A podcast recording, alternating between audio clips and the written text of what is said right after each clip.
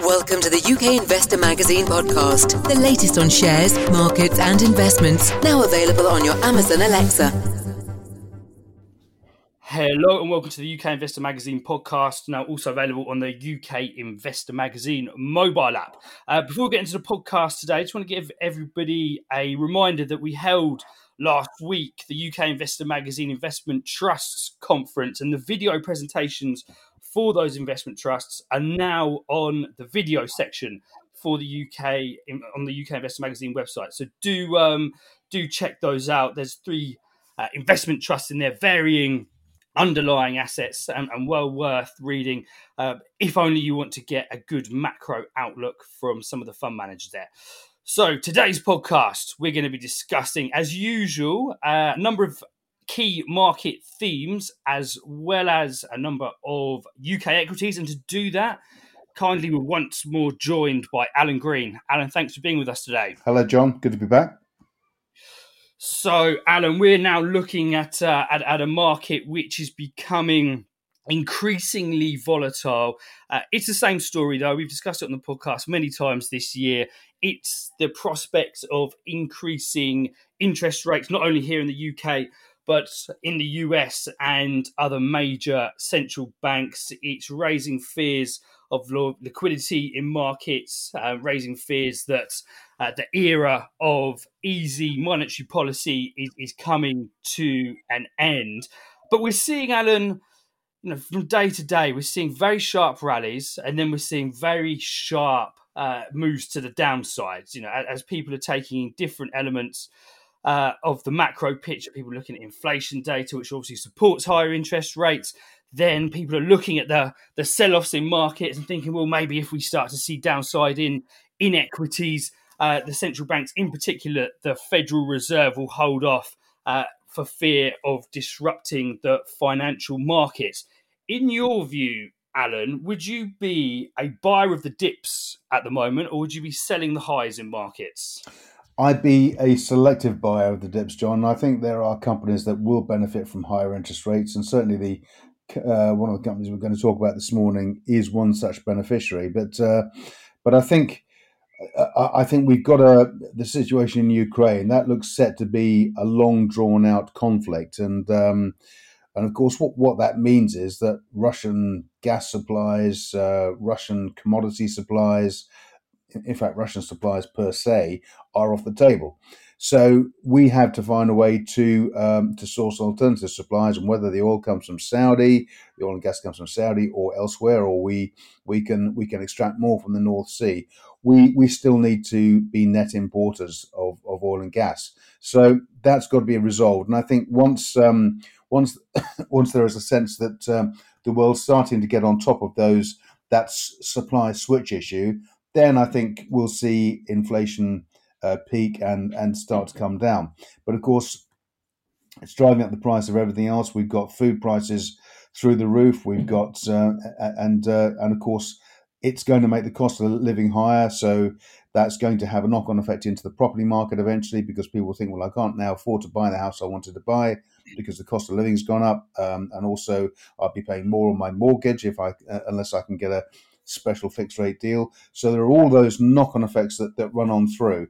Um, but there are still opportunities out there, and uh, there are opportunities. And I think, um, uh, you know, there are certain certain fundamentals are unchanged. Um, and I mean, I'm as listeners to this podcast will know, I am a commodities fan, and I think there's a very strong case made stronger by Russian commodities being taken off the table for um, the for, for, commodities supplying the new technology industries, in, uh, um, uh, industries such as the EV industry, clean technology, um, and uh, and of course, you know, com- uh, some economies are recovering from COVID still, and um, and the spend that wasn't uh, didn't take place during the COVID and lockdown is now is now being made, and of course, that's infrastructure.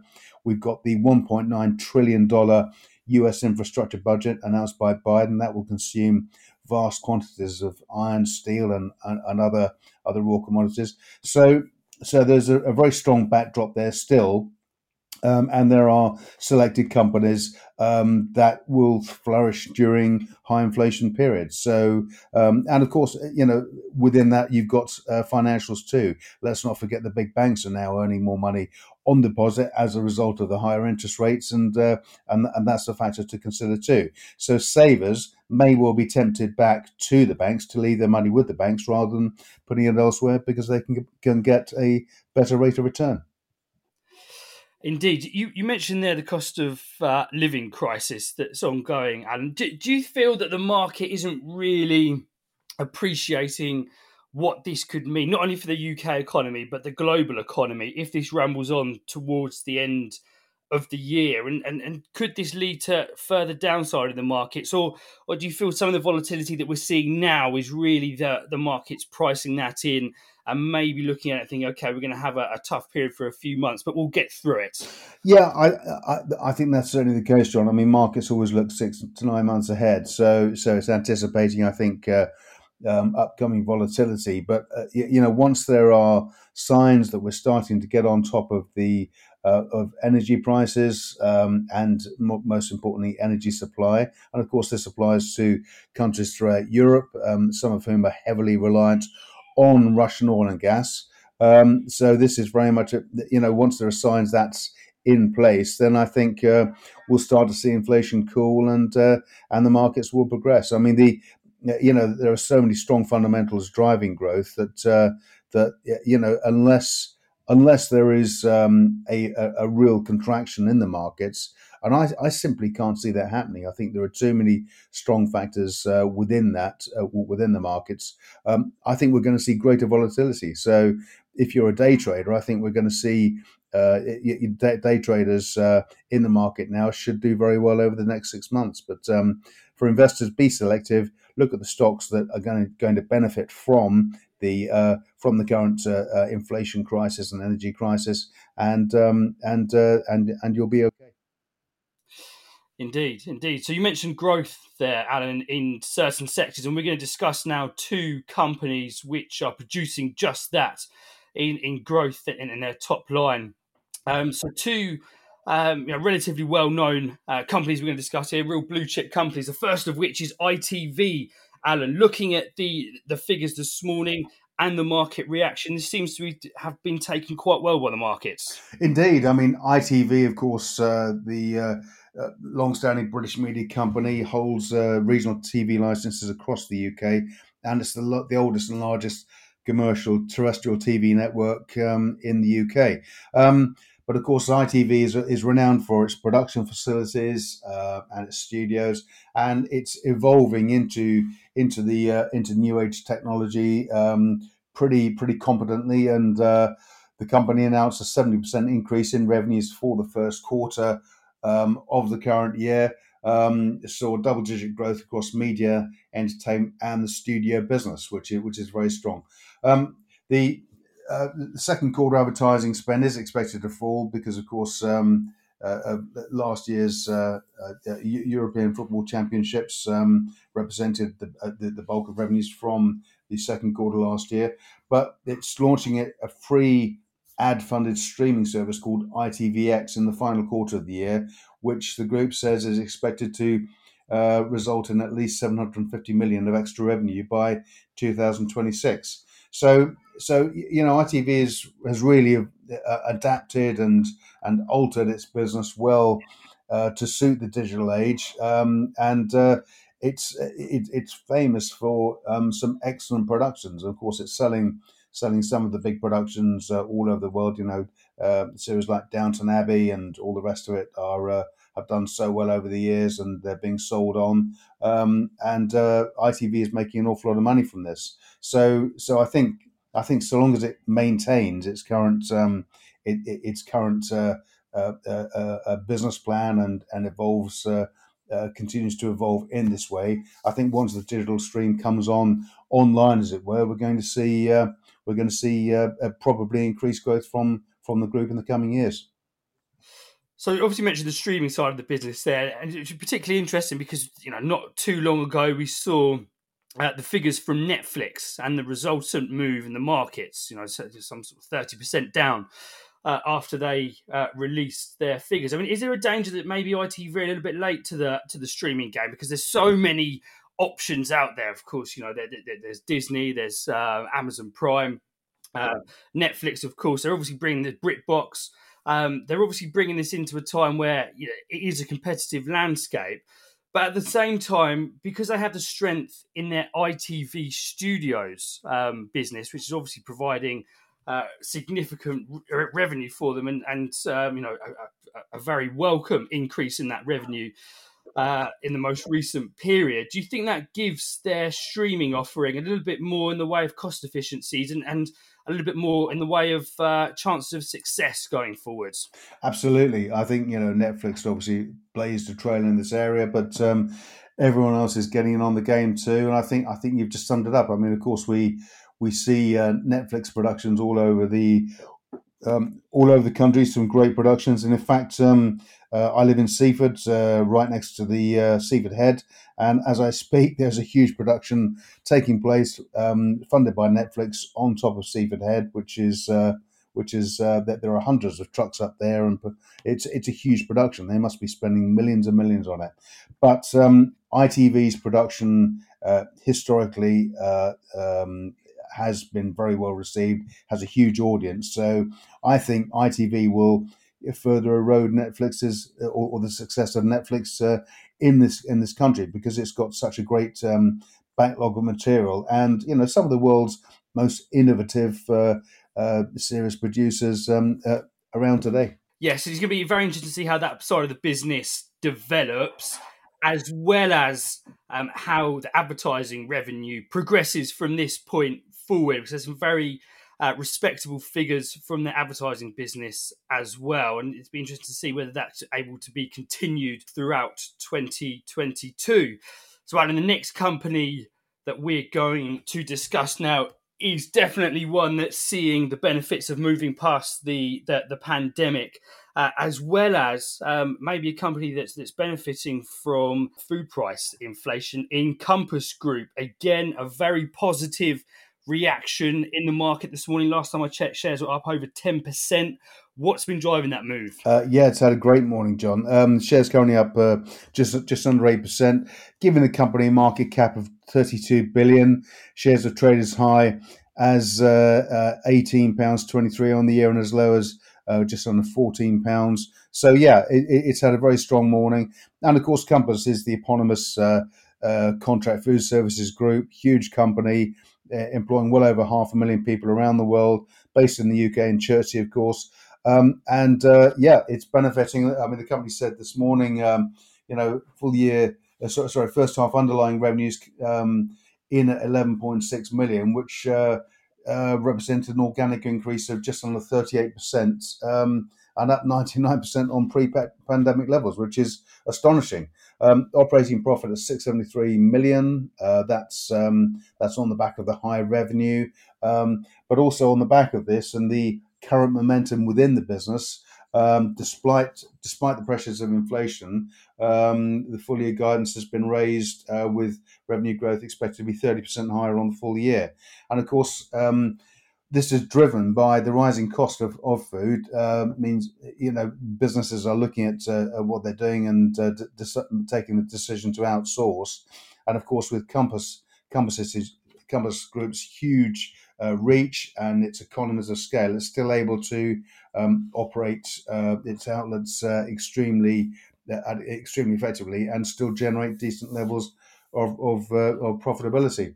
So. Um, so, so I think uh, uh, um, going forward, I think the group are very confident in in, in the outlook and operating margins at around seven percent. That's that's you know pretty good for a company of the size. And of course, on the back of this, the shares um, the shares have risen. Uh, a nine and a half p interim dividend uh, announced with the with the numbers, um, and also the group's got uh, going to spend some of its cash pile on a 500 million share buyback. So of course that's uh, that's going to add further value, taking taking shares out of the market. Um, and yeah, I, I think uh, it's going to be one of the beneficiaries of high inflation. So certainly, you know, with the outlook that we've got, with the nine month outlook we were talking about just now, I think um, Compass should have a very good summer. And uh, you know, it's it's it's probably worth getting in there before the ex-div date.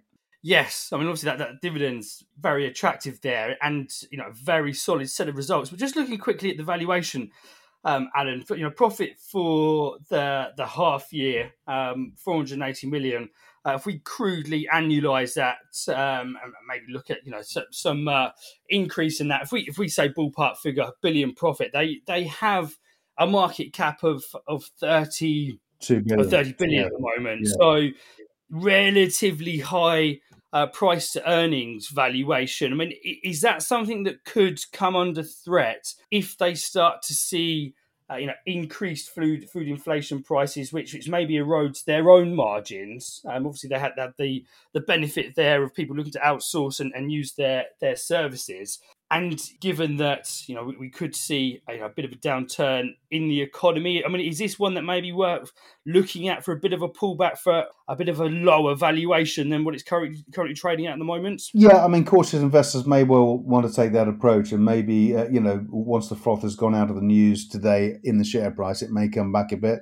Um, but equally, I think the I, I, mentioned the group's economies of scale. You know, when you're a company the size of Chertsey, you've got wonderful economies of scale that you can leverage up. And of course, that will provide, I believe, a cushion for them for the next little while. But of course, if high food prices persist, um, and if there is a downturn in the economy to the point where where we we we, we enter um, we enter a recession, um, which you know uh, is a possibility, then of course um, yeah, that could change dramatically. And a company with the sort of leverage that uh, Compass has, could see a sell off and a retraction very quickly, and uh, that is always the risk. But but I think for now, I think if you look at the backdrop for now, I think the uh, you, have got a, a, similar operating environment, and, and, the company has as good as said that by rising or, or raising its uh, guidance for the full year. So I think the company expects uh, what for it are fairly benign operating conditions uh, that will enable it to continue to generate the sort of profit margins it's, it's uh, it generated in the first half of the year. Um, but yeah, that risk is always there. So um, so uh, uh, so investors holding the stock will want to bear that in mind and maybe maybe stick a stop loss in at a level they're comfortable selling out at. Alan, now let's move on to the final stock that we're going to discuss today. Now, I mentioned at the beginning that we were we held last week the investment trust conference. Um, one of the trusts there, MIGO Opportunities, is what you call a, a trust of trust that looks for undervalued uh, investment trusts in terms of the, the, the discount to NAV. Uh, that they're currently trading on in the market, and they were outlining, you know, that their strategy of looking uh, for trusts which underlying assets are worth a lot more than the current share price. And this isn't an investment trust we're going to discuss now. It's an investment company, but it's a similar story here, Alan, because there's a significant discount to what the company is valued at compared to the underlying value of the assets in the market, and that's Vela Technologies. Uh, would you like to go into that a little bit more detail, please? Certainly. Uh, Vela Technologies um, uh, are, are a, a, a, London listed company. Um, the company, the shares are currently trading at 0.29p or 29 pence, giving the company a market cap of 4.66 million, um, down from a, a, year high of 7.5p. Um, now, there's the company, as you rightly say, John, is an investment company. Uh, it's invested into 12 companies. Um, Eight are eight investments are in profit, four are in negative territory. Um, but equally, it's invested into eight listed companies and four unlisted companies, and it's the unlisted uh, investments that are actually outperforming at the moment. Um, and uh, but those really aren't being factored factored in.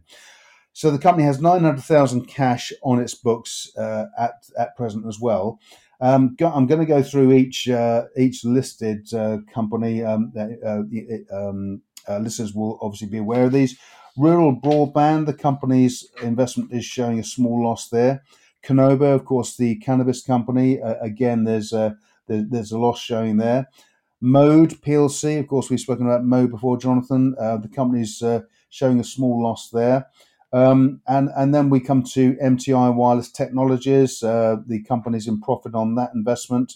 Uh, Cornerstone, um, that's uh, also in profit as well.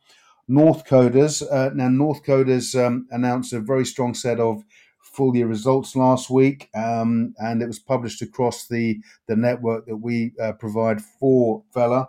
And yes, and, and that investment is uh, showing uh, showing a healthy profit. Uh, also, Skillcast PLC, in, uh, the company has an investment there, which um, which is just just uh, slightly underwater at the moment. But I think on the share price movement since the since the uh, uh, uh, results were announced yesterday, there is a, there is a movement higher. And then there's a company on Aquis called iGrain, and iGrain uh, is uh, its arguable value uh, gives the company a healthy a, a, healthy gain on on its investment. So from an investment listed investments of one point seven seven three eight. Uh, 1.728 million, the company is now showing a, a, a gain, an arguable fair value of 2.2 million. So we then come to the unlisted investments, and there are four companies here. WeShop, uh, which is um, which is uh, uh, uh basically technology, uh, uh, social commerce technology. The company invested 427 there. There's a valuation there currently of 650,000. Um, then its largest investment into a company called SGS, where it's which is um, a COVID 19 treatment. Um, Vela invested 2.35 million into that. It's currently worth 2.6 million, um, uh, and it's also going to receive 8% from the future royalties of the sale of that. So that could really accelerate revenues going forward. Then there's a company called Aristech that uh, um, uh, Vela are invested into, uh, 350,000 investment there, currently worth 437,500. Um, and uh, and uh, the the company really uh, recently uh, raised additional equity at three pounds per share, and the valuation basically reflects the, the level at which the, the, the money was raised at. And then finally, a company called Ensilica, which is um, which is all to do with uh, ASIC circuit chips. That's applied specific integration circuit, of course, or integrated circuits, of course. Um, the the one at the IPO level, um, uh, uh, Vela invested some seven hundred fifty thousand. When the company comes to market, based on the IPO price, Ensilica will be worth eight hundred fifty two thousand. So that gives uh, from investment of 3.87 million, it gives uh, a valuation of four and a half million, 4.539 million. Um, total investments uh, six worth six million seven hundred fifty four thousand plus the nine hundred thousand cash gives the uh, gives the, the, the total asset value at uh, seven point six million. Um, so you know you take those net assets uh, into account there with the number of shares in issue you've got a valuation of 47 pence a share. So, as you can see, at 29 pence, we are a long way short. We're about 35% down on that.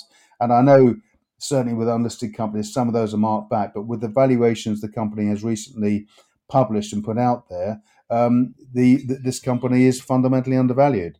Um, certainly, a little bit on the board. Um, the the the company I run uh, there's uh, Nigel Fitzpatrick, the uh, non-exec chairman, uh, better known as Brent Fitzpatrick. Um, he's uh, he's Brent has is a well-known advisor for companies, company acquisitions, funding, and flotations. Chairman of Global Marine Energy, um, currently listed of currently chairman at uh, Amoy and Clyde Rubber Estates of Ceylon Limited um, and also was awarded an MBE in the Queen's Honours Birthday List in 2012. James Normand, who's uh, um, executive director, um, worked previously for 3i and has has worked for as a non-exec chairman of All Asset Capital, um, and also uh, um, was most recently full-time finance director at Pathfinder Minerals, aims at Pathfinder Minerals, um, and is in an unremunerated uh, capacity. He's active in the governance of the Church of England. And then Emma Wilson, also director on the board. She um, she is uh, she's uh, uh in, been employed in senior uh, finance positions for um, for the past twenty or so years. Um, and has her own accounting practice, Bailey Wilson. So a, a, a very strong, uh, a very strong board in place there. Um, very shrewd investments being made by the company, um, and I think investors uh, need to take a good close look at this group. Go to the website, have a look at the companies that the group are invested in, and in particular the investment portfolio and asset value, which shows this group are fundamentally undervalued. So pick the stock up now, and once the uh, companies like EnSilica come to market and we see further progress with the other three unlisted investments, um, then of course um, I think that will be that will trigger a, a significant re-rating in the share price. So you mentioned there potential liquidity events in terms of a, a listing for some of the uh, the, the, private uh, holdings there. Alan, is, is there sort of any indication of timescales for for any of these companies? And indeed, you know, maybe is there sort of interest maybe of a trade sale for some of those uh, business because of, of, course they would, that would be a real catalyst uh, for the share price of Vela if that was to happen. Well, I, I know WeShop are um, WeShop have been uh, have been sort of uh, building and developing the the, the offering rapidly, um, and um, I, I, believe I believe um, that there will be a value event uh, um, upcoming later in the year. Uh, but EnSilica, of course, I mentioned EnSilica, they're expected to IPO this month. So uh, that is an imminent, um, an imminent uh, uh, uh event that uh, could trigger a re-rating in the valuation. As I say, I mean the um, Vela invested seven hundred fifty thousand into EnSilica at IPO price. It'll be worth eight hundred fifty-two thousand. So there's an uplift there straight away. But I think also um, the if you consider the the listed companies uh, that the company has investments, the Vela has investments in, you know, they, I don't think it reflects the the, the true value in those either. If you just take um, if you if you take uh, the listed valuations at the moment at two thousand two hundred, then you add in the cash the company has. That's so that's uh, sorry, not 2,200, 2.2 million. You then take the 900,000 cash. That's 3.1 million, and um, that means that uh, at the current rating of 4.6 million, um, the those unlisted investments, which are valued at four and a half million, are are being attributed a, a value by the market of just one and a half million, which is nuts. You know, the the EnSilica float alone almost takes that into account. So um, so there's an awful lot more value there that simply hasn't been recognised by the market. Yes, indeed. I mean, I think you know, as you've outlined there, Alan, there, there, there's two key points to that. First of all, diversification. Uh, with, with, the range of investments they, they, they have there within the technology sector is particularly attractive. And you know, as we said at the beginning, that underlying, underlying discount uh, as well is something that, that really should be uh, should be looked at. So, uh, as you mentioned, a potential catalyst later on this uh, this month. So uh, maybe one to to have a look at and keep an eye on around that uh, that event. So just a recap of the stocks that we discussed today. First up was ITV with a ticker of ITV. It was then Compass Group uh, with a ticker of CPG, and just then was Vela Technologies with a ticker of VE LA. Alan, thank you much for being on the podcast today. Thank you, John. So, just as a, a, a note to listeners, um, you know, long-term listeners of the podcast will be aware that before the pandemic, we were holding a number of investment events, and we've just penciled in uh, the first of those um, after the pandemic is going to be held on the 30th of June. So, do check out the event section of the UK Investor Mag- magazine in the next couple of weeks because you'll be able to get yourself signed up to that. It'll be investor presentation and a drinks reception afterwards. So uh, look forward to hopefully seeing some of you there. Thank you very much. We hope you enjoyed listening to the UK Investor Magazine podcast. Please do share the podcast, and we really value any reviews and comments you leave us in your chosen podcast player.